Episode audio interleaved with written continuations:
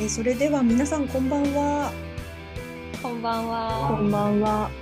えー本日進行役を務めますトランクの水田まりです。よろしくお願いします。えーでは、えー本日の配信というか動画、えー始めていきたいと思うんですけれども、まず配信を始める前にですね、皆さんにお伝えしたいことがあります。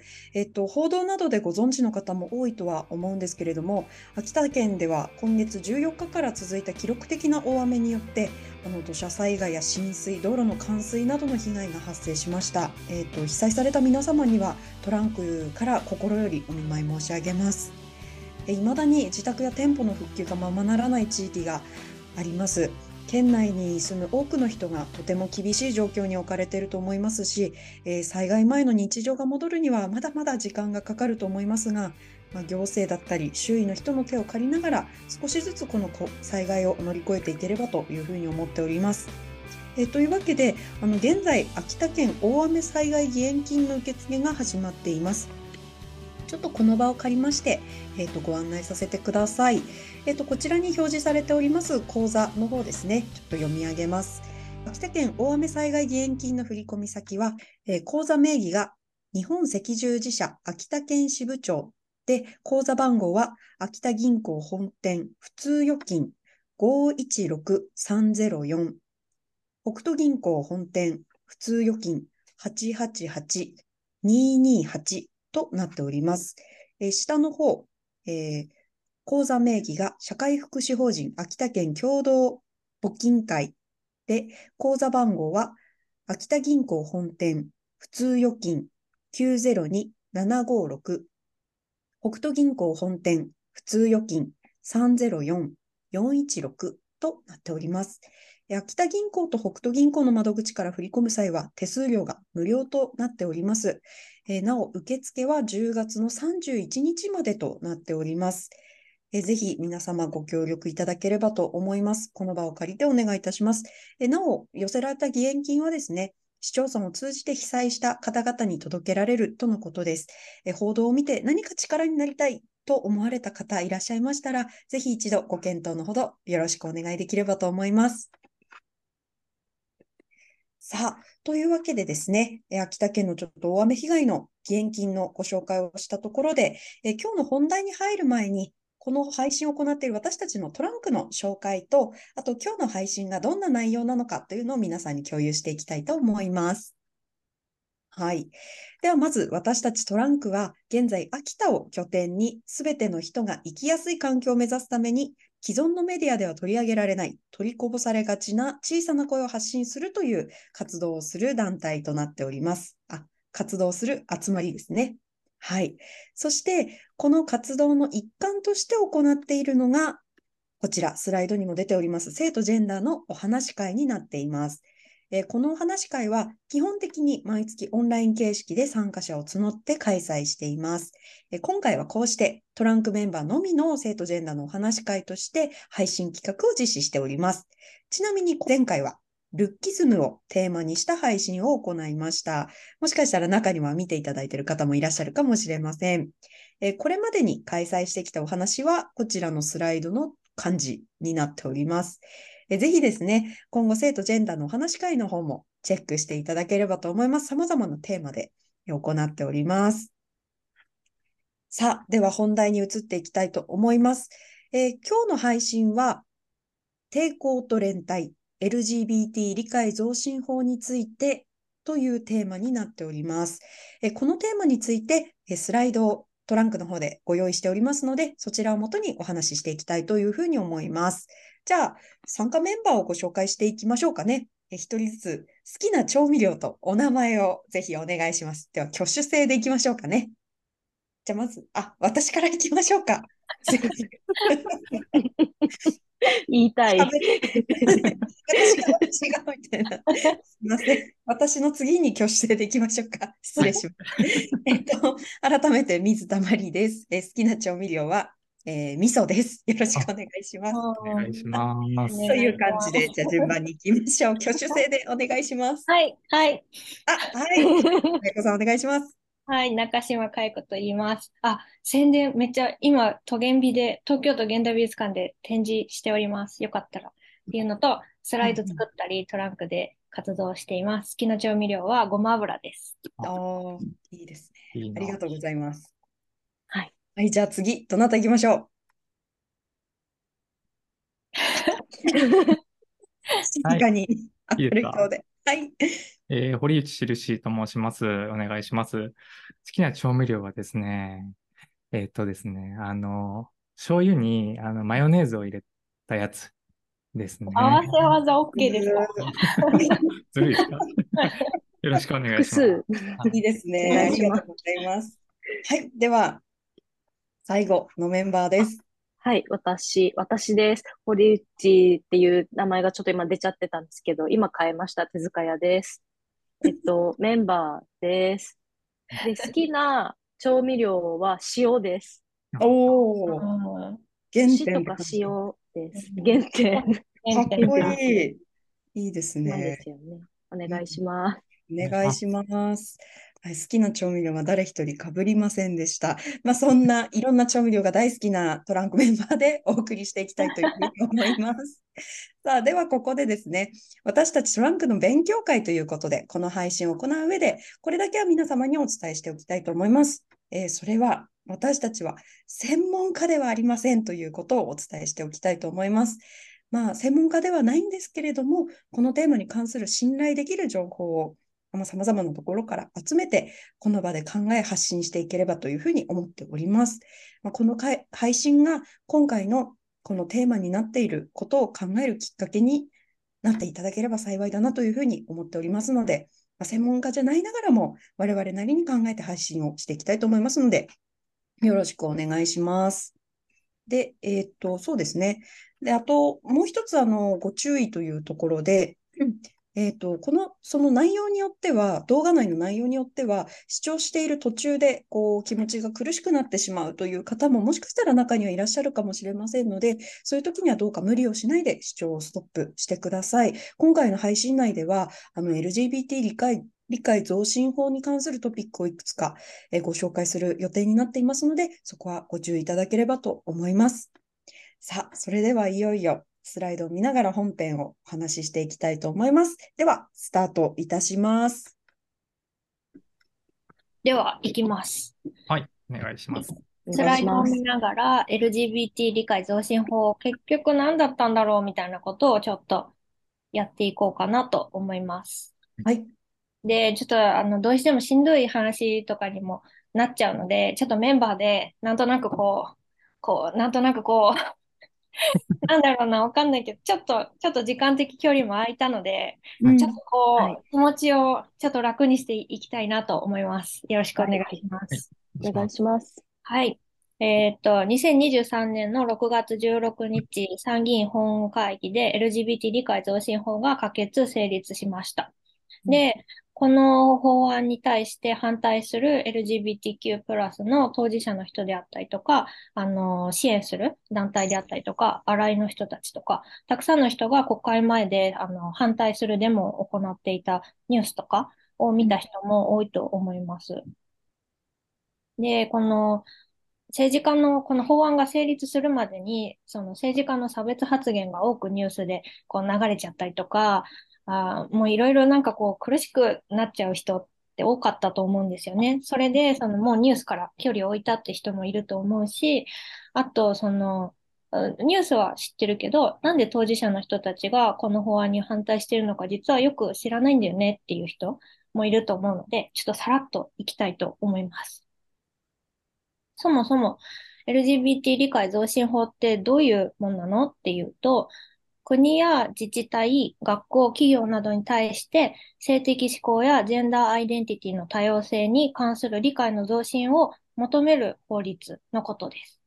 なので、例えば国に対してだったら、基本計画をこう進めていってくださいよとか、あの学術研究を進めてくださいよとか、LGBT の理解をこう普及させるための、あの活動をしてくださいねっていうようなことだったりとか、あと企業に対して、会社とか企業に対しては、その研修の実施をしてくださいねとか、普及啓発してくださいねとか、その自分の会社とか企業の中で集合、就業環境の整備など、いろいろやってくださいねっていうようなことが書いてあります。で、もちろんその教育の学校現場に対しても、あの、教育や啓発してくださいねっていうのと、あの、教育環境の整備、ちゃんとしてくださいねっていうのと、あと、その、学校の中で相談窓口であったりとか、相談する機会をちゃんと確保しといてくださいねっていうことなどが盛り込まれて書いています。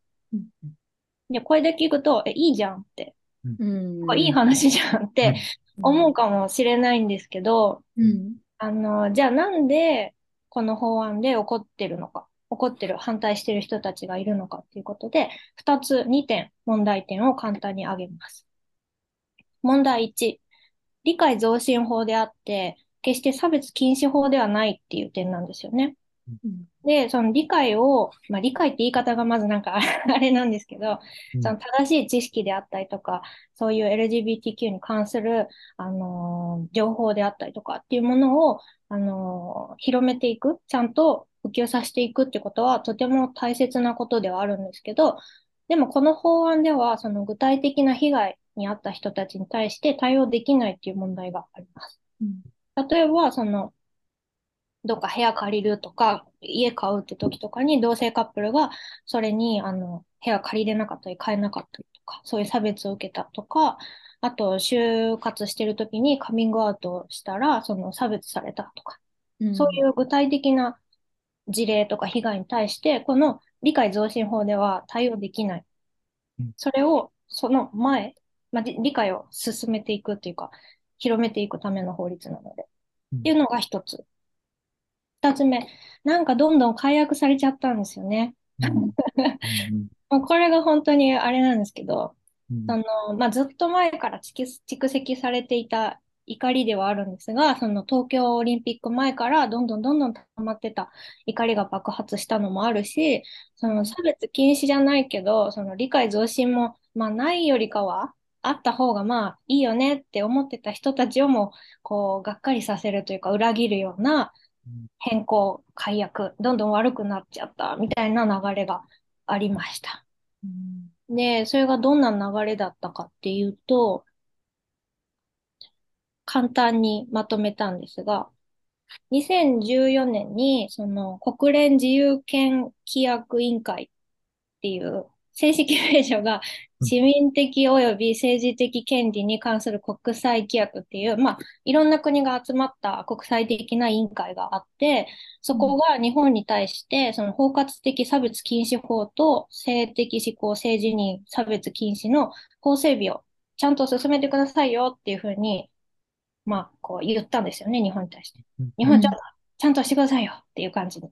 で、そこから国内でも、やべやべ、もう、もう無理だ、みたいな。もうやらなきゃダメだなっていう動きが出てきて、で、2021年に、立憲社民共産による超党派合意案っていう LGBT 差別禁止法と LGBT 理解増進法っていうものが作られたんですけど、うんまあ、差別禁止法は通らなくて、で、しかも LGBT 理解増進法もその自民党内からすごい強い反発があって、うんで、結局その反発があったから棚上げされちゃって進まなかったっていうのが2021年にありました。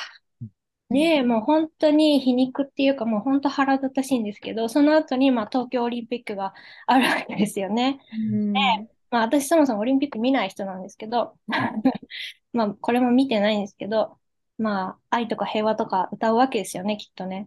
しかもそのこの、なんだろうな、差別禁止法も通らなかったし、理解増進法も通らなかったのに、その閉会式で、そのリナ沢山のチューズンファミリーが歌われたらしいじゃないですか。で、この曲っていうのが、その自分で家族とかファミリーを自分で選んで、自分でそのコミュニティとか関係性を作っていく。これ、これは自分が選んだのがファミリーだよっていうような、その、クイアの人たちをもこう励ますような歌だったんですけど、いや、日本、ねえ、同性婚もできないし、LGBT 理解増進法も棚上げされちゃったよ、みたいな。うんそういう状況だったわけです。で、その、最初にこの国際の委員会が早く作りなさいよって2014年に言ったんですけど、この2022年にもまた、ちょっと日本何してんですか？っていう感じで、もう一回、その、法整備ちゃんとしてくださいよっていう勧告が出されます。うん。で、その流れもあって2023年、えーっと、最初に出された LGBT 理解増進法の中身を修正して、修正っていうかって感じなんですけど、自民公明が、あの、修正した案っていう、修正案っていうのを出します。うん。で、それが G7 開幕直前だったわけですよ。うん。まあで、G7 で日本はその LGBT 保護を歌ってたりするわけですよ。うんなんなんみたいな。これなんかこの、いいかっこしいなだけやんっていう。うん。この G7 開幕前に、しかもその修正の中身が、あえーっていう、その中身、大事な部分取っちゃったじゃんみたいな感じで修正されたわけです。うんで、その後も維新と国民がその独自案っていう形で、またさらに改悪、中身を抜くような、まあ、変更するような感じで、あの、独自案っていうのを出して、で、この独自案をそのまままあ、こう、まるっと包括する感じで最終的に可決されたのが、この修正案という感じになります。という形で、どんどんこう変更されちゃったんですよね。っていう流れがありましたうん。猫ちゃんもお怒りです。本当だ、怒ってる。どうですか？トイレでなんか怒ってる言いにくいとことか。そうですね。あれもありましたよね。G7 もあったし、あの、首相秘書官のうーん。差別発言の件もあって、やっぱり作んなきゃっていう流れになったんですよね、この時。ちょちょっとあのフレーズはちょっとあんまり言いたくないので言わないんですけども。そう、もう出したくなくて。うん うんいろ他にはいっぱいあるんですけど、うん差別、政治家の差別発言も出しありますね。てやめましたが、そうなんですよ。この流れの中に政治家の差別発言がこう随所にこう、めっちゃいっぱい入ってくるんですよね。うんありましたね。最初のその超党派の合意案が棚上げになった時もまさにありましたよね。いましたうね。んひどかったです。本当に。そオリンピックも僕も見てないんですけど、う。うん。なんかやたらこの多様性っていうテーマではあったらしいですね。なんか、らしいですね。うん皮肉な、皮肉というか、うん。利用してるような感じを受けますよね。本当にね。うん。いや、私、性とジェンダーのお話し会という活動をしていながらうん、この流れを知らなかったのでうん、こ、こんな、それこそ最初の、え、なんか理解増進法っていう法律ができるのってなんか一見パッと見いいことなんじゃないかなって最初思ってたくらいだったんですけど、ここの流れを見ると、あうんえ今、法案ができたからといって、それって喜ばしいことじゃないのかなっていう、ちょっと闇が見えてきた感じがします。うんそうですね。じゃあ、その、この流れがあって、どうや、どんな風に、その修正案、最終的に可決された案が、どんな風に、こう、まあ、変化していったのか、修正という名の解約がされていったのか、うんその、ない方がマシだとまで言われたうん6つのポイントを紹介していきます。行きましょう。うんいきます。まず1、基本理念からもうダメでした。差別は許されないという最初の超党派合意案の中の文章が、不当な差別はあってはならないっていう言葉に変わってしまって、そのまま可決されてしまったという。どういうこと？不当な差別って何って感じなんですけど、うん。いや全部差別は許されませんよっていう話で、うん。なん。かこれを書かれることで、不当な差別と不当じゃない差別があるかのような。うんうん、そうですよ待って待って、その、逃げ道作ってんじゃないのっていうような。うん、確かに。しかも、この法案の中では何が不当かっていうような、その、基準とかは書かれてないということです。これが一つ目。二つ目。LGBT に関する研究の内容の中で、その国内の中で LGBT 理解を進めていくために調査研究をやっていきましょうねっていうような文章があったんですが、それが学術研究を推進していきましょうねっていう言葉になりました。うん。もちろん学術研究も大事なんですけど、でも実は今日本国内って、そのちゃんとした、ちゃんとしたっていうか大規模な LGBTQ+ プラスの人たちとクイアの人たちのその統計とか調査って進んでないんですよ。うん国内でどんぐらいの数が、の人が生活してるのかとか、その LGBTQ に当てはまる人たちがどんな生活をしてるのかとか、詳しいその調査とか数の統計とかってなかなか少なくて、っていうことを考えると、で、ちゃんと調査しないと、一う体ん。その人たちが何に困ってるのかとか、どういうところですごい差別を受けるのかとか、実際のその状態がわからないわけですよ。そうすると、その対策もしにくいっていうことで、もうこの調査研究ってすごい大事なことなんですけど、まあ学術研究も大事なんですけど、なんで言い換えた？みたいなうーん。ところが二つ。うんうん三つ目。民間の団体等の自発的な活動を促進していきましょうねっていうようなことが書いてあったんですけど、最終的な修正案では、なんと削除されてしまいました。なくなった。う んなんで？っていう。なんでなくしたんっていう。促進しないの？う んわざわざ消したのかよっていううん。ことなんですよ。しかもその、ねえ、民間の団体がこれまでどれだけ政府が動かなかった分、どれだけやってきたと思ってんのみたいな。うん、うん、うん、助ける気ないんですか？みたいな。うん、うんうん、うん、が三つ目。うん、四つ目。言葉の定義とかもちょっと変わったりして、ジェンダーアイデンティティっていう英語の名前が、あの、性自認っていう風に言われてたんですよ。まあ、性自認最近よく聞くかなっていう言葉の使われ方なんですけど、それが性同一性っていうものに、あの、修正案では変わっていて、で、これに怒った人がたくさんいたわけなんですけど、なんでかっていうと、この性同一性っていう言葉が、あの、今では使われなくなってる、その、性同一性障害っていう言葉と混同する恐れがあって、で今ではもう性同一性障害って言わないんですよ。性別違和っていうふうに言うんですけど、それと混同されてしまう恐れがあるっていうのと、あと、その性同一性障害とか性別違和っていうのは医療の現場で使われる言葉なので、で、その LGBT 理解をこう広めていきましょうねって法案の中で、その医療の問題としてしか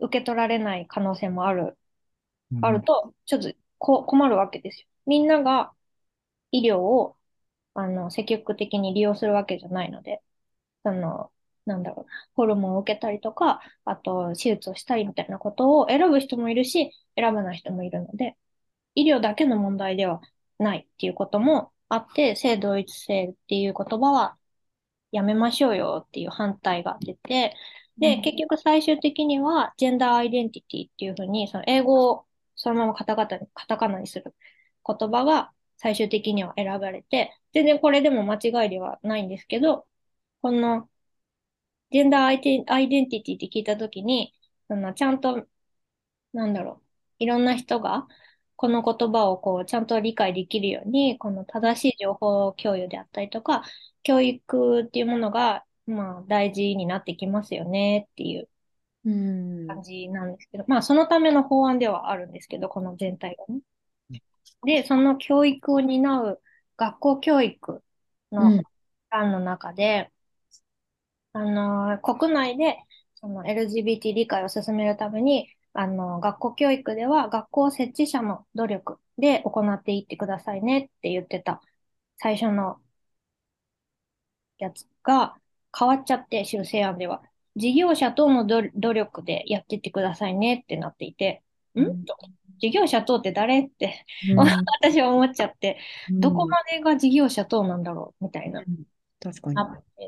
で、次の独自案では、この事業者等の努力になんか付け加えられてしまって、この LGBT 理解を深め、こう浸透させて、学校教育で浸透させていくために、保護者の理解と協力を得て行う心身の発達に応じた教育をしてくださいねっていうふうに書かれていきました。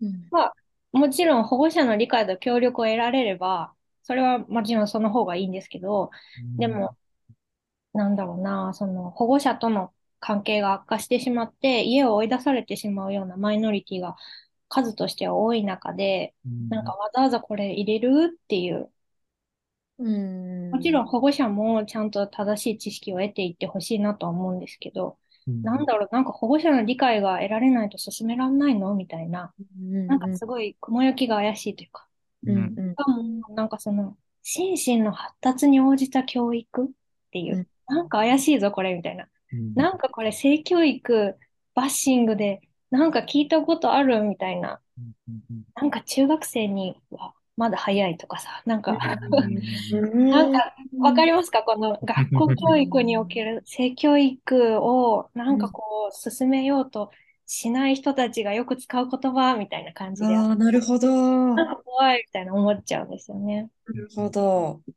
なるで、ほど。それがまたさらに最終成案、最終的に可決されたものの中では、えっと、家庭及び地域住民その他の協力者の協力を得つつ教育を進めてくださいっていう風になりました。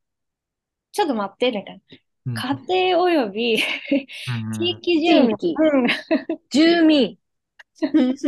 その他関係者みんなじゃんみたいな。どういうこと誰でも関係者になりえんじゃんと思って。そうですね。アウティングとか大丈夫なんかっていうのもありますよね。確かに。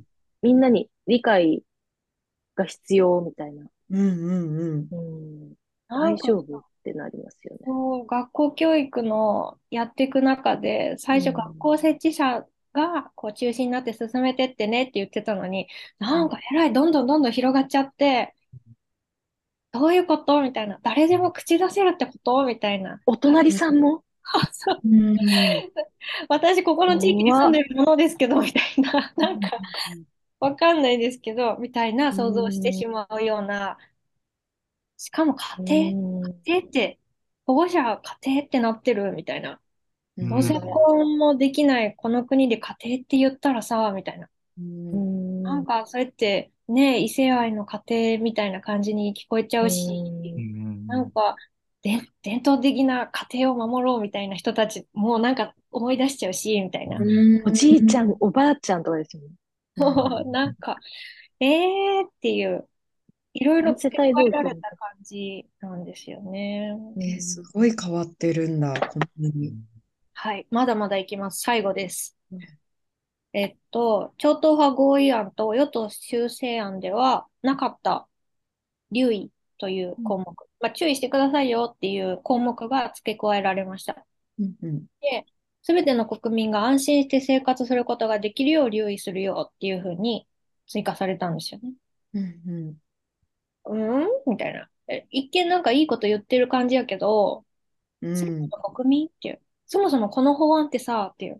すべての国民が安心できないからさ、差別があるから、LGBT の人たちの、を、こう、生活をちょっとでも良くするために作る、作られたもんじゃないのみたいな。確かに。それで全ての国民っていきなり言われちゃうと、えー、みたいな。誰のためのもんだ、もんでしたっけ？みたいな。うん。で、その最終的に可決された最終成案の中では、この全ての国民が安心して生活することができるよっていうのにプラスして、この場合において政府はその運用に必要な指針をせ策定するっていうふうに付け加えられました。うんこれって。誰かの不安の声とかがあったら、うん政府がなんか出てくるってこと？みたいな話にも取れちゃうわけです。わざわざわざわざなかったものを付け加えてるので、ううんうんえーみたいな。なん。か、どういうことっていう。うんうん LGBTQ プラスのクイアの人たちのためのものだったんじゃないのっていう。なんかどんどんどんどんこう付け加えたり、省いたりして、うなんかこう、の、逃れようとしたりとか、しゃしゃり出ようとしたりとか、なんかこう、なんか思惑がめっちゃ見えるぞ、みたいな。うんうんこういうような修正がされちゃってて、うんなんかもう最終的に誰のためのもんなんだよっていう風になって、みんなの怒りが爆発したわけなんです。LGBTQ+ プラスの人以外の不安に対しても政策を、なんだ、政府はこう、し指針をさ策定することができるとも取れるってことですよね。うんそうですね。うすべてんの国民なのでね。そっか。ちょっと怖いな、これは。これ本当にあの思い過ごしとかじゃなくて、本当に議員の方が、自民党議員の方が、うん、これでやっとなんか LGBT 施策うん、をこれでやっと規制できるっていう発言もあったぐらいなんで、この文章って本当にそういう意味なんですよね、多分ね。うん。むしろ差別を助長してしまいそうな気がしますね。うんそうなんですよね。で、その議員が言ってるには、その、行き過ぎた LGBT 教育をうん、ストップさせるためにこの法案が使えるみたいなこと言ってて、便利みたいな言い方をしてるわけだう。んそう、まあ、うんはぁ？って感じなんですけど、本当に。まあそういう人たちって、結局その日本の性教育を、うん、まあストップかけてた人たちとまあ一緒なわけですよね。この、うんで、また、まあ伝統的な家族とかね、言うんですよ。うん行き過ぎた性教育をストップさせるとか、うん行き過ぎた LGBT 法、なんか、教育をストップさせるとかね。うん、うん、この留意が本当に僕はきな臭いなと思っていて。うん、うん。わざわざ付け加えてますからね。そうですね。うんあの、木村英子さんっていう参議院議員の方いるんですけども、あの、令和新選組の、あのうん。ご自身があの重度障害、障害者の方なんですけど、この人があの、反対尋問をやったんですよね、確か、国会で。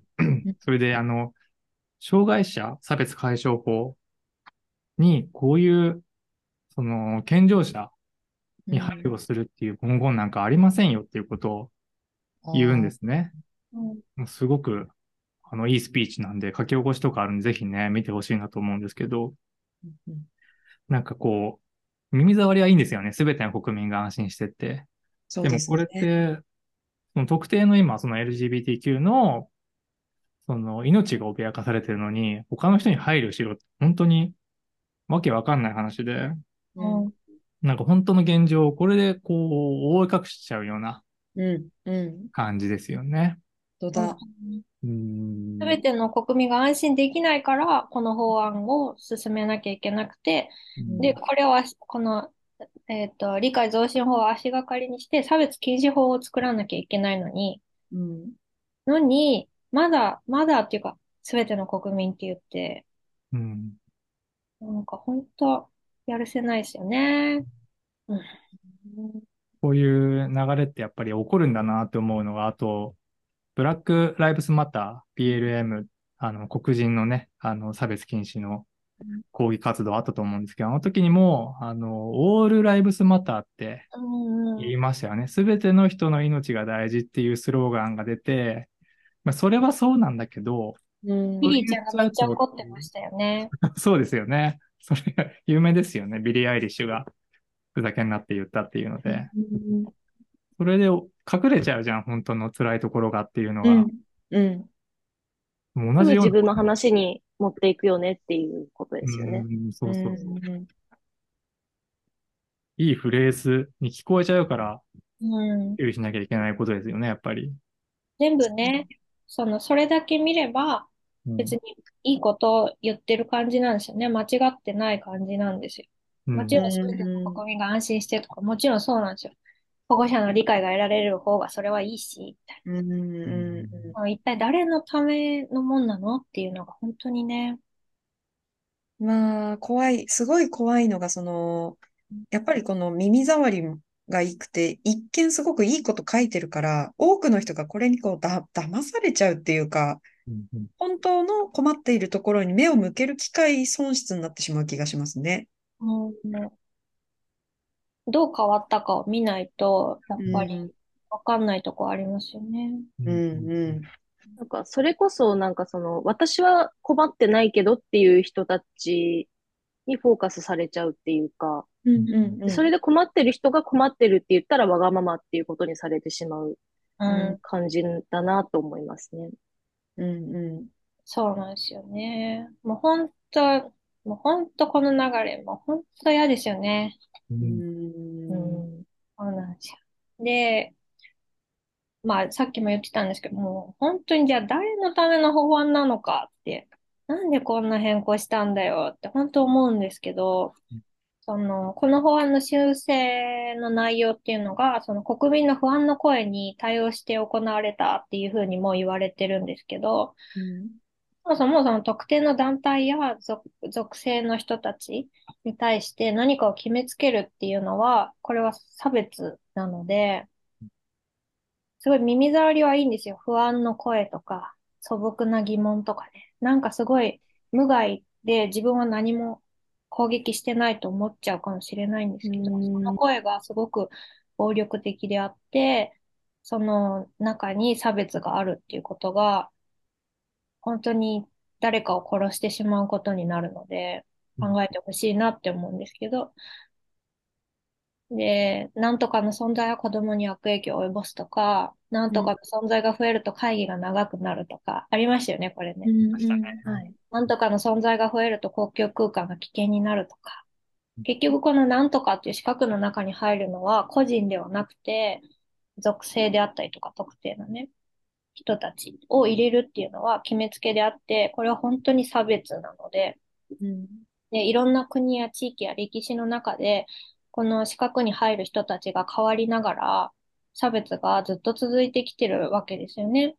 黒人の存在はって言ってみたりとか、うん在日の存在はって言ってみたりとか、うんうん。本当にいろんな人たちがこの四角の中に入っていて、本当にその、今はそのトランスの人たちに対してこういった差別が行われてるんですけど、その不安の声とか素朴な疑問みたいな、なんかすごいそんな感じで言う発言じゃないんだよっていう。その、その不安の声って、いろんな歴史的な差別の言動と一緒なんだよっていうことを、もうちょっと、あの、広めていきたいなって思うんですけどうん。で、こういう、こういう、本当にこういう差別に遭っちゃうと、本当に、あの、メンタルが削られてしまうので、美味しいもの食べて、休憩して、で、できたら、喋れる人がいたら、誰かに相談したりとか、あと、あの、無料相談窓口とかもあるので、そういうのをめちゃ活用しながら、あの、一人で悩まないで、こういろんな人とね、いろんな人とこう、分散しながら、どうにか、こう、こういう差別に抗っていきたいなと思います。そうですね。はい。さっきも言ったんですけど、その、今回の法案を骨抜きにした人たちであったりとか、あの、まあ、なんだろうな。この法案、LGBT の存在にこう、わってやってるような人たちみたいなのは、学校での性教育を遅らせたりとか、そもそもなくそうとしてたりとか、あと、伝統的な家族みたいなような言葉を使って、その家族の形とか、あの自分の人生の形みたいなのを決めつけてくる人たちと、結局は同じなんだと思うんですよね。で、その LGBT に対しても、その障害に対しても、生まれの国に対しても、いろんなことに言えるんですけど、あと、あのなんだ、あの移民に対してもね、その個人が尊重される社会にししていくために、その私たちって多くの人が同じ暴力とか抑圧にこう対抗していけるんじゃないかなと思うんですよ。うんだから、これは決して LGBTQ とかクイアの人たちだけの話ではなくって、いろんなその差別してきたり抑圧してくる人たちっていうのは結構共通だと思うので、うん。うん。いろんな人たちとこう連帯していきながら、まあ連帯っていうとなんか重いけど、ゆるくなんかつながりながら、共通の敵を見ていきたいなと思います。うん。はい。で、もうしんどいんですよね、ニュース見てても。ニュース見てるのに、なんかすごい差別的な発言聞かなきゃいけなくなっちゃったりとか、うんなんか本当にメンタル削られちゃうし、あれなんですけど、で、そういうの見ちゃうと、その、なんか今回の法案可決されちゃったからもうダメじゃ、ダメなんかな、みたいな。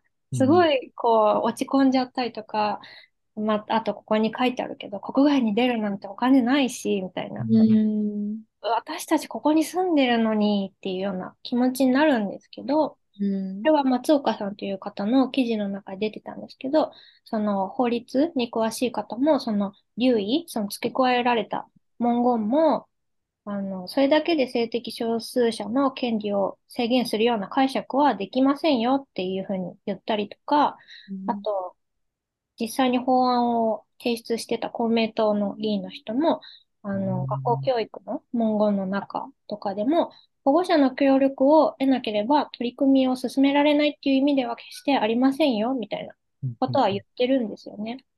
なので、その、悪用されないようにみんなで見張りましょう。本当に。ついにトイレが燃えた。燃えてる。ん。です。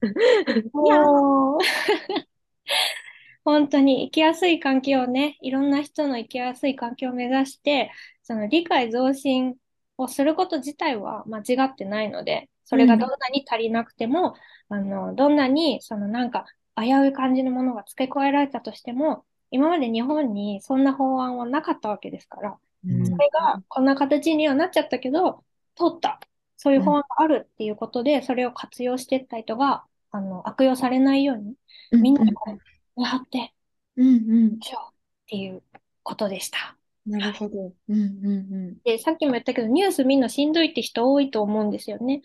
で、そういう時に、あの、パレットークっていう、あの、団体が、漫画とか文章とかでわかりやすく、あの、うん政治的な話とか、個人の話とか、いろんな窓口とか紹介してるので、よかったら見てくださいねっていううん今回こんな、こんな記事とか動画とかを参考にしましたというリンクです。またどっかに貼ると思います。はい。以上です。うん。あーありがとうごあざいますりがとうございました。うんこの悪用されないようにみんなで見張ろうっていうのは、ちゃんとこう、政治に興味を持って、さんあの、投票、選挙の投票に行くとか、なんか、あの、黙ってこう流されないようにしましょうっていうことですよね。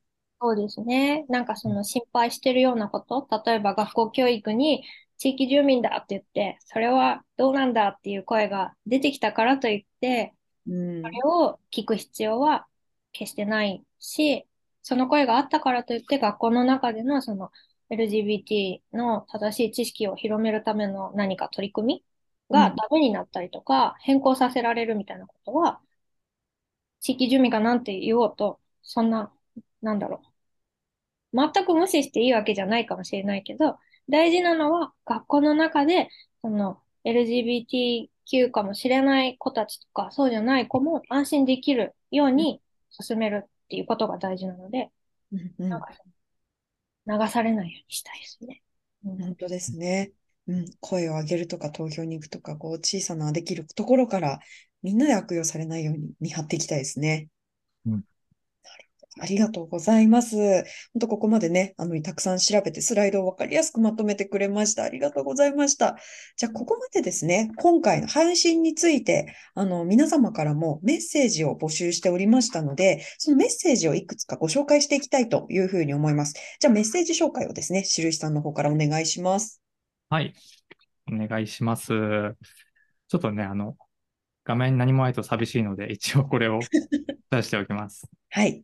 はい。すいません。あの、文章でこう、スライドに出せばよかったんですけど、本当に私の朗読だけなんですけども、うんうん。読んでいきます。よろしくお願いします。はい。お願いします。はい。まずはですね、双葉さんからいただきました。はいちあょっと途中もあの、割愛します。あの、今まで出たあのフレーズだったりとか説明も書いていただいたりしてるんですけども、多少割愛しております。すいません。はい、えっと、理解増進法について、与党案よりもさらに後退した法律の施行に反対たる気持ちです。しかし、立法の現場に携わる人から、与党内にもこの後退を防ごうと尽力していた形跡があることなどを聞き及び、今後の運用や法改正など明るい方向に気持ちを向けようと思っています。私には幸い、リアルでお会いできるとお友達や仲間がいるので、そういう人たちと会ってお話をしたり、会えなくてもオンラインでやり取りをするなど、日常のコミュニケーションや生活をしっかり営むことで、侵害されない、イコール、ヘイトに屈しないことにししかできないのかなと思います。ただ、それは私がトランスジェンダーの中で顔と名前を出して当事者であることを公表している生きている強者に類するからかもしれません。大多数の当事者は埋没を望んでいるでしょうし、傷ついてしんどい人は多いと思います。えーで、次の項目、連帯について。ヘイターたちって罪を憎んで人を憎まずができないんだなと思います。トランスジェンダーで性犯罪者、あるいはトランスジェンダーを語る性犯罪者はその人個人の話であって、トランスジェンダーという属性全体が犯罪性を帯びているわけではないはずです。うん。とかくヘイターは個々の事案を個別に対処する発想に乏しく、属性で排除しようとするため、例えばトランスジェンダー当事者が判判別できるようにワッペン等を付けさせて可視化するのは正当な区別だ、イコール差別ではない、と大真面目に論じたりしています。ちょっと注力します。これとほぼ同じ理由で、日本人は連帯が苦手なんだなといつも思います。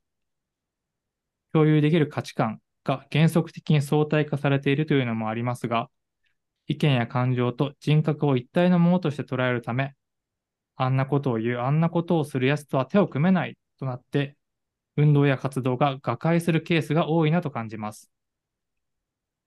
しかし連帯とは、勝利を捨てて大道につくからこそ成立するはずのものです。意見が多少違っても、感情的に好きになれなくても、真の目的、かっこ LGBT 運動であれば、性的マイノリティの権利回復のために手を組むのが連帯です。ということですね。ありがとうございます。ありがとうございます。ありがとうございますすごく大事なことをね、書いていただいてます。こうリアルでお会いできる友達がいたり、仲間がいるっていうのは本当にね、うん、うん。大事なことですよね。本当に。ねえ、かやこさんのスライドの中でもありましたけど、やっぱりこう、一人で抱えちゃ苦しいですよね。うん、ちょっとでもどこかに発散できる場や人があればいいなって、SNS でもリアルでも、ズームでも、なんかそういうところを作って、こう自分を守っていかないと本当に辛いよなというふうに、なんか改めて思いました。大丈夫って思っててもね、こう日々の積み重ねでどんどんしんどくなっちゃうことってあるので、うん。ねえ、うんうん。次の方いきますか？はい。次はですね、えー三浦美和子さんからいただきました。ありがとうございます。ありがとうございますあ。りがとうございます。LGBT 理解増進法案が提出された5月からわずか1、2ヶ月の間に LGBT+, 中でもトランスジェンダー女性への露骨な差別とヘイトが急速に広がった。うんこの状況に対して怒りや不安、もどかしさを感じながら自分に何ができるかを考えている。一人の力は小さいが仲間と連帯し伝え続けていくしかない。うん身近な仲間たちとは日々情報を交換し、励まし合い、できることを模索している。諦めに飲み込まれそうな瞬間もあるが、絶望したくない。トランス女性へのヘイトを煽る道具として、風呂とトイレの話が出回っている。うん女子トイレや女湯にトランス女性を装った男性が入ってくる。などと不安を煽る言説だ。女性スペースへの侵入は犯罪行為であり、侵入する男性が裁かれるだけのことだ。それをあたかもトランス女性に問題があるかのような組織的な世論の誘導を感じている。理解増進法が目指す人権の保障という本筋からどんどん話が逸れていっている。目くらましをされている。うんこれこそが LGBTQ+ の人権を侵害しようとする人々、伝統的な社会、家族観という幻想を守りたい人々の狙いなのだと思っている。分断されている場合ではない。ということですね。ありがとうございます。ありがとうございます。うんうん本当にね。そうなんですよね。ただでさえ、ただでさえっていうか、マイノリティって数が少ないってことなので、選挙でも不利だし、うん。声も届きにくいしっていう、本当にあれなので、だからこそこう、連帯していかないとね、いけないんですよね。うんうん女性ね。の権利とか、障害者の権利とか、移民の権利とか、全部結局一緒っていうか、うん個人をちゃんと尊重される国にしていきたいですよね。うん。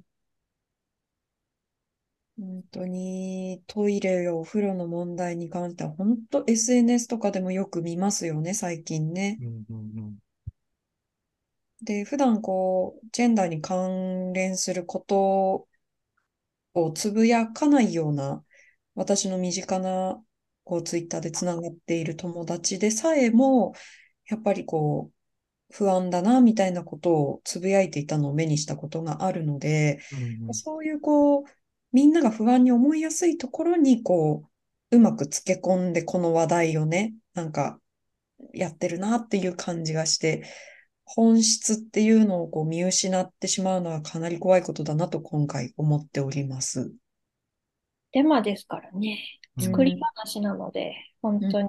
さっきも言った話ですけど、やっぱりその特定の属性とか特定の団体の人たちを一つのイメージで語るっていうのは不可能な、そもそもね、不可能なもののはずなんですけど、うんうん。ついまあやっちゃうっていうのもあるんですけど、本当気をつけないといけなくて、よく考えればわかるはずのことではあるんですよ。でもうん、なんか恐怖を煽られちゃったりとか、パニックになると、そこまで考えられないみたいなことを狙ってこうやってやってるわけなので、ちょっと一旦立ち止まって、うん。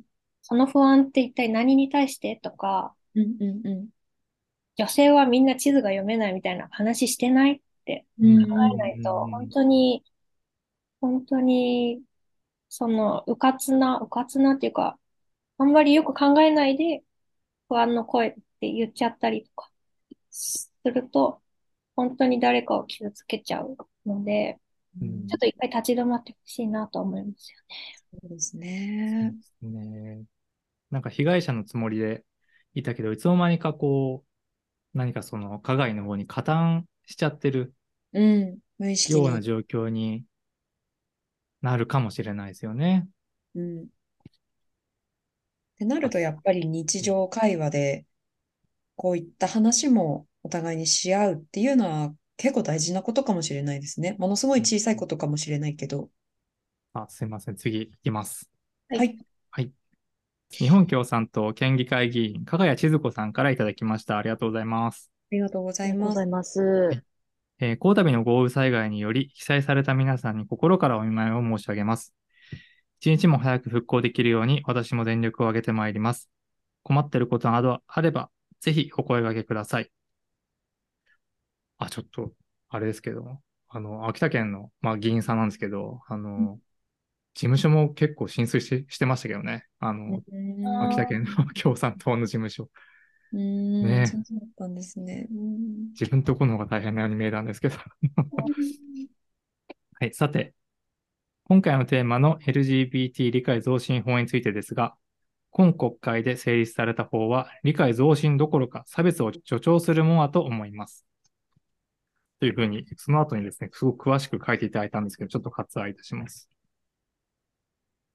はい、その一方で同性婚を認めないのは、婚姻の自由を保障する憲法に違反すると5地裁のうち4地裁が違憲、違憲状態という判決を出しています。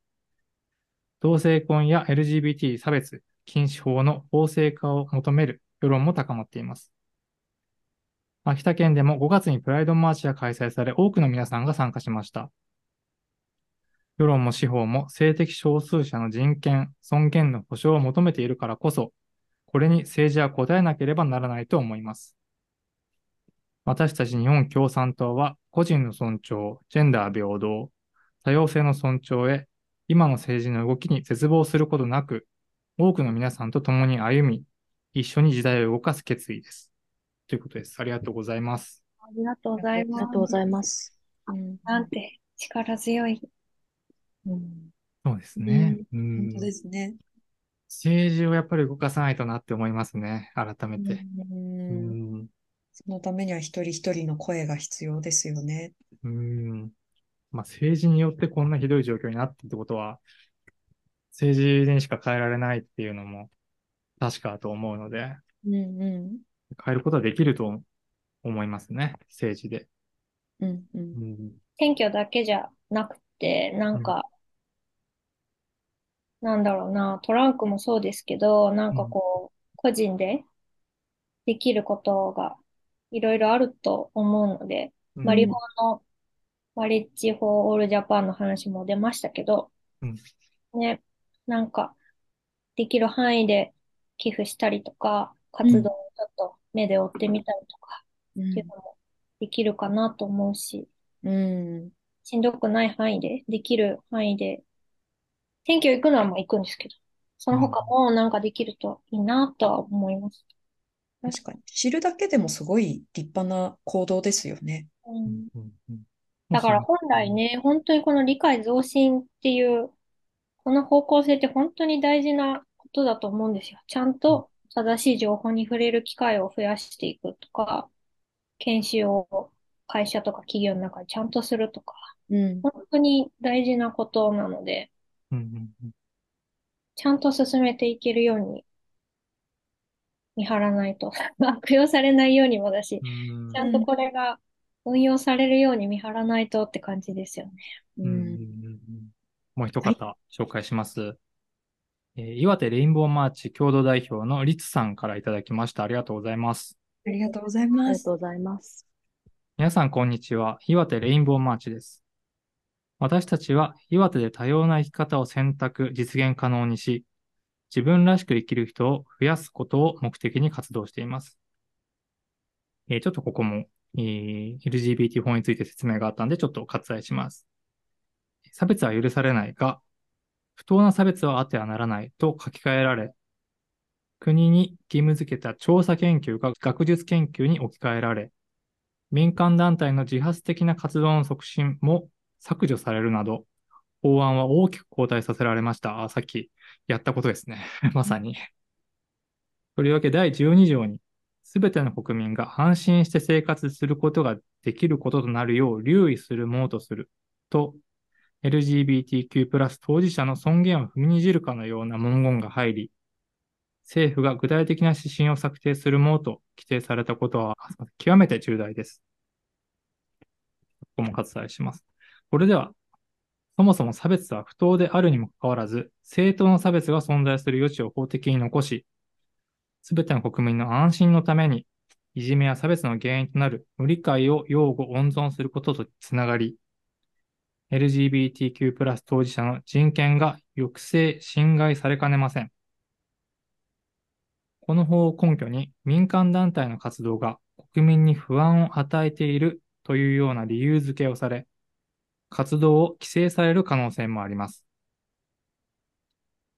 同法第3条のすべての国民がその性的指向またはジェンダーアイデンティティに関わらず、等しく基本的人権を共有するかけがえのない個人として尊重されるものであるという基本理念と明らかに矛盾し、法の効果を真逆に転じさせるものです。えちょっとここも割愛します。同法案の審議においては LGBTQ+ 当事者が直面する問題ではなく、トイレや公衆浴場など女性スペースの問題ばかりが取り上げられ、うん LGBTQ+ 当事者が女性の安全を脅かすかのような差別的発言が多くの議員からなされました。女性の安全問題は、性暴力の防止、被害者支援の法整備と取り組みの不十分さが問題であり、LGBTQ+ プラス当事者の権利に関わる同法の趣旨とは本来別の論点であるはずです。LGBTQ+ プラス当事者が直面している生きづらさ、差別、孤独は命に関わる問題です。今後、この法律が性的指向や性自認に関する取り組みを阻害する動きに使われることなく、真に基本理念にのっとった取り組みが進むように強く求めます。私たちは他団体と連携し、2023年6月30日、岩手県議会に LGBT 理解増進法の改定を求める意見書の提出並びに、岩手県における差別禁止条例の制定及びパートナーシップ、ファミリーシップ制度の導入を求める請願を提出しました。委員会本会議で無事に採択されましたが、採択に至るまでの県側の答弁は非常にひどいものでした。岩手県として差別禁止条例は必要ないと考えている。パートナーシップ、ファミリーシップ制度も県としての導入は考えていない、などなど、公権力を行使する立場としてあまりにも人権意識を欠いている発言が多々ありました。うんこれからも県に対して継続的にアクションを起こし、まずは地方自治体レベルで取り組めることから実現していきたいと考えています。すべての人が自分らしく生きられる社会を目指して、March This Way ということです。ありがとうございます。ありがとうございます。ありがとうございます。いやー、そんな、そんな動きがあったとは。うんいやいやいやいや、あの、なんか必要だと考えてないっていう回答をされたって今書いてありましたよね。うんうんなんか、すごいですよね。よく言えますよね。なんかこのうっかり言ってしまってるっていうこととか、なんとも、その、なんか思ってないで言ってしまってることっていうのをすごいやっぱ見張らないといけないんだなって思います。うんうんうんうん必要やって言ってるやんっていう。うん。だから来たんだけど、みたいな。そう言いに来たんやけどっていう。うん。え、考えてないみたい考えろ。な。いや、考えろって話なんですよ。すごいなーって。恥ずかしくないのかなみたいな。ううん本当になんかそうん、いないものとしてうん考えているんでしょうね、この当事者が。なぜか岩手県には。うん そんなことは絶対ないですよね。うん岩手だからとかではないはずなんですけどうね。ん。関係ないですよね。県境はね、関係ないと思いますね。あれみたいですね。プーチンがあの、ロシアにはうん。LGBT ないって言っちゃったやつみたい。そうみたいですね。うんうんうんうえもう素晴らしいですよね。レインボーマーチさん、こういう動きをん。他のうん団体とまさに連帯してうん。進めたということですよね。めちゃくちゃ素晴らしいなと思って聞いてました。うんで、なんかあの、身近でね、そういう活動をしていることもすごいあの、勇気が湧くし、で、実際にこう活動した後に、こんなことが起こったっていう、ちょっとこう、モデルケースというか、そういうところも非常にあの、参考になるんじゃないかなと思って。うん、うんうんそうですね。秋田プライドマーチで一緒に歩きましたしね。うん、うん、うん、そうですね。トランクメンバーとすごい近いところで一緒に歩かせてもらいましたね。うんうん、なんかこう、地方自治体でも、地方でも、何かこう、起きたときに、うん、やっぱり何かやるってことは、その、なんだろうな、できるんだなっていうか、うん、うん。同じことは例えばこう、秋田でやるってなったら、やっぱりこう、連帯して、声を上げていかなきゃいけないんだなっていうのをね、思いましたね。そうですね。うん、勇気づけられますよね、他の、多分、地方も。うんうん本当に。こんな感じですね。ありがとうございました、皆さん。ありがとうございました。あありがとうのございました。だいぶ、すいません、割愛してしまったので、ただ、割愛したところもすごい重要なことが書かれてありますので、あの、ホームページの方に、あの、もちろん許可を得て、あの、うん掲載させていただきますので、おーぜひ読んでみてください。あの、あと許可いただきまして、皆さんありがとうございました。ね、本当にありがとうございましありがとうございた。ました。なんかこうやってお便りもらえると、本当なんか、わーってなりますね。嬉しい。うん。嬉しい。これもある意味連帯かもしれないですね。ああ、連帯ですよね。トランクだけじゃないよっていう。うんうん本当、一人じゃないって思えてとても嬉しいです。では、よろしいですかね。えっと、メッセージコーナーの方は以上となります。というわけで、えっと、そろそろこの配信も終わりに近づいてきましたので、えっと、ご視聴いただいた皆さんには本当ここまで見ていただいてありがとうございますとお伝えしたいところなんですけれども、えっと、冒頭でお話ししたことの繰り返しにはなりますけれども、今回のこのトランクの配信が皆さんにとって抵抗と連帯ということについて考える何か一つでも材料になれば幸いだなというふうに思っております。ここまで来てみんなからの感想やコメントもぜひせっかくなのでお話ししましょうか。ないか？改めて聞かれると、じゃあいい何であすか？いいですか？マリリン、はい。はい。えっと、まあ、ちょっと感想的なところにもなってしまうんですけど、あの、今回その、私自身はあんまりこの理解増進法について詳しく知らないままこう勉強する気持ちで、えっと、この配信を行っておりました。なので、あの、ぜひこの配信を見て、まだ知らなかったなっていう人も一緒に、まず知るところから、えーちょっと参考にね、していただけたらいいなという思いでおります。で、あとやっぱりあの、性とジェンダーのお話し会っていうところが、あの、こういう話題についてこう触れられる、なんかプラットフォームなような場になればいいなというふうに思うので、なんかこういう話、日常生活ですると、うわなんか真面目に言ってみたいなこととかも中にあると思うんですよね。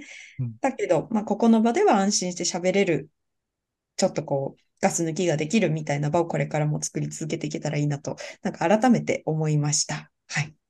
以上ですありがと。うございます。うん僕もいいですか、じゃあ。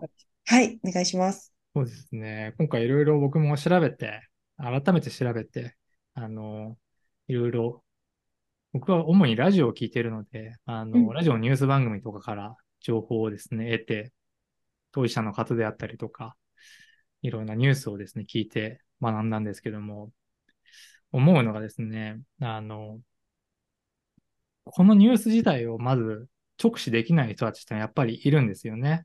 もう見れない。辛くてとか。それで、やっぱり自分はまだこう見れてるというか、その、言ったら特権があるんですよね。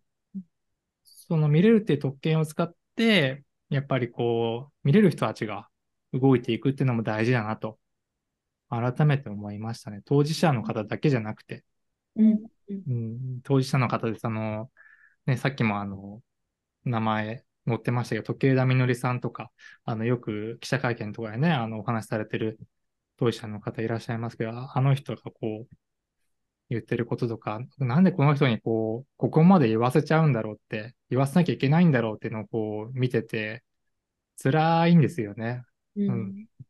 なので、こう、特権のある、こう連帯して動くっていうのも大事だなというふうに思いました。で、そこでやっぱりこう、確かな知識と、こう、調べたことを飲み込んでというか自分なりに解釈して、こう、発信していけたらいいなと思いました。ありがとうございました。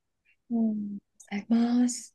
なんかめっちゃいっぱい喋、喋、もう喋ってることではあるんですけど、やっぱり、なんだろう。いや、しん、しんどいなっていうのが本音だと思うんですよ。うん。なんかもういろんなことがしんどいなみたいなうん、思っちゃうので、ニュース見れる人は、そのしるしさんが言ったみたいに、ニュース見れる人は、ああ、私これ見れてるんだなって、うんとか、ニュースも流せ、流し見できるんだなっていうことをちょっと考えてほしいなと思うし、うんうーん、できる範囲でね、こう、結局、自分の話にもつながってくるはずなんですよ。うん。LGBTQ プラスの人の話でしょ？みたいな思ってるかもしれないけどうん、でも結局はその、なんだろう、女性は結婚して子供を産まなければならないみたいな決めつけ？みたいなものに苦しんでる人とか、なんか、障害持ってたらいないことにされてる気がするって思ってる人とか、うん。あと、女性は、なんだろう、おしとやかにししなきゃいけないってお父さんに言われて苦しんでる人とか、うん。男は泣いちゃダメだって言われて苦しんでる人とか、結局その苦しさとか抑圧とか、根っこはなんか一緒になってくると思うのでうん、連帯していけるといいなっていうのと、あとやっぱり無理しちゃダメですよね。うん。続けていかないとダメなので、一回頑張って終わりって感じでもないので、なんか自分のできる範囲で続けていけるように休憩しながらやりたいなと思います。そうですね。うんありがとうございます。そうですか？手塚屋さんはいいですか？はい。あの、やっぱスライドで、あの、ずっと猫ちゃんがトイレにいたじゃないですか。うん なんかそのトイレ問題からその、やっぱこう動かないっていうことが結構ずっと長いなと思ってますけどあ、なんか、え？そういうあれだったんだ。私、そういう、あ、世の中クソだなって思うときに、あの猫ちゃんのトイレを入れてました。トイレそういう、なんか、アンチテーゼなのかなと思ってました。そのトイレ問題が。なんか多すぎるよ、みたいな。注目してること多すぎるよ、みたいな。なんだと思ってるんですけど。新発見だ。でもなんかその、やっぱ、なんでそのトイレが怖いのかってなったら、やっぱりその性犯罪が多すぎるっていうことですよね。なんかやっぱその、やっぱ日本のその性犯罪とかの、なんかその更新する、アップデートするのがもう、その、100年ぶりとかだった時があったじゃないですか。その、同意のない性交は強姦だよみたいな。うん明治時代からずっとそれでなんか変わらないで来たみたいなぐらいなんかそのちょっとガバいですよね。で、そこでやっぱりその、そういうことはしちゃいけないんだよとか、そういうのはこうコントロールしていいかないといけないんだよとか、こう傷つけちゃいけないんだよっていうのをそのやっぱ性教育でまあ学ばされることを本当にすごいなんか拒否してるじゃないですか。そのさせないみたいな、歯止め教育みたいな。うんなんかもうそっからそれがすごい問題だなっていうのがすごい思ってることなんですけどね。それをなんか結局、その LGBTQ とかトランスジェンダーにその着せて、罪を着せて、なんか野放しになってるところは本当に全部無視してるみたいなのがすごいやっぱ、うん、許せないっていう意味であの猫ちゃんがトイレにずっといるのかと思ってたんですけど。ね、連帯ですよね、やっぱ。その、入管とかの話にもなっちゃいますけど、その、ウィシュマさんの家族の方にずっとその喋らせるとか、被害者の家族に、こうずっとその矢面に立たせるみたいなことって本当にやっぱで、うん、なんかさせ続けちゃいけないなっていう気持ちでなんか連帯していきたいなっていうのがあるので、なんかそうですね。やっぱこう休み休み休んでまた元気になってちょっとずつ動いていくっていうアクションを長くできればいいなって思いました。うんあありがとうございました。りがとうございます。た。ご自愛ですね。ご自愛です。うん。ありがとうございます。というわけでトランクメンバーからもコメントをいただきましたので、えー本当に最後になりますけれども、少しだけじゃあトランクの宣伝オーバーさせていただければと思います。えっと、今、スライドに出ているようにですね、過去の生徒ジェンダーのお話し会ということでトランクで行った配信もありますので、もしこの中で気になるタイトルのものがあれば、ぜひぜひチェックしてみてください。この QR コードからも読んで飛ぶことができます。はい。ぜひ見てみてください。ということで、えーご視聴ありがとうございます。今後ともですね、生徒ジェンダーのお話し会及びトランクを何卒よろしくお願いいたします。で、もしよろしければ、この配信をしている公式 Twitter のフォローとか、あと公式 LINE の登録をぜひお願いできればと思います。えー概要欄に詳細を載せておりますので、そこからチェックをしてください。えー感想などもね、あのお便り送信フォームからお送りいただけるととっても励みになるので、よろしくお願いします。えまた、今年度は、こういったお話し会はもちろんのこと、様々な参加型のイベントも、えー秋田をメインの拠点としてですかけれども、えー開催していく予定となっております。えーでは、本日はこれにて終了となります。ここまで皆さんご視聴ありがとうございました。ではみんなでお別れを言います。せーの。さようなら。さ、さよなら。お疲れ様でした。ありがとうごお疲れざいました。様でした。お疲れ様です。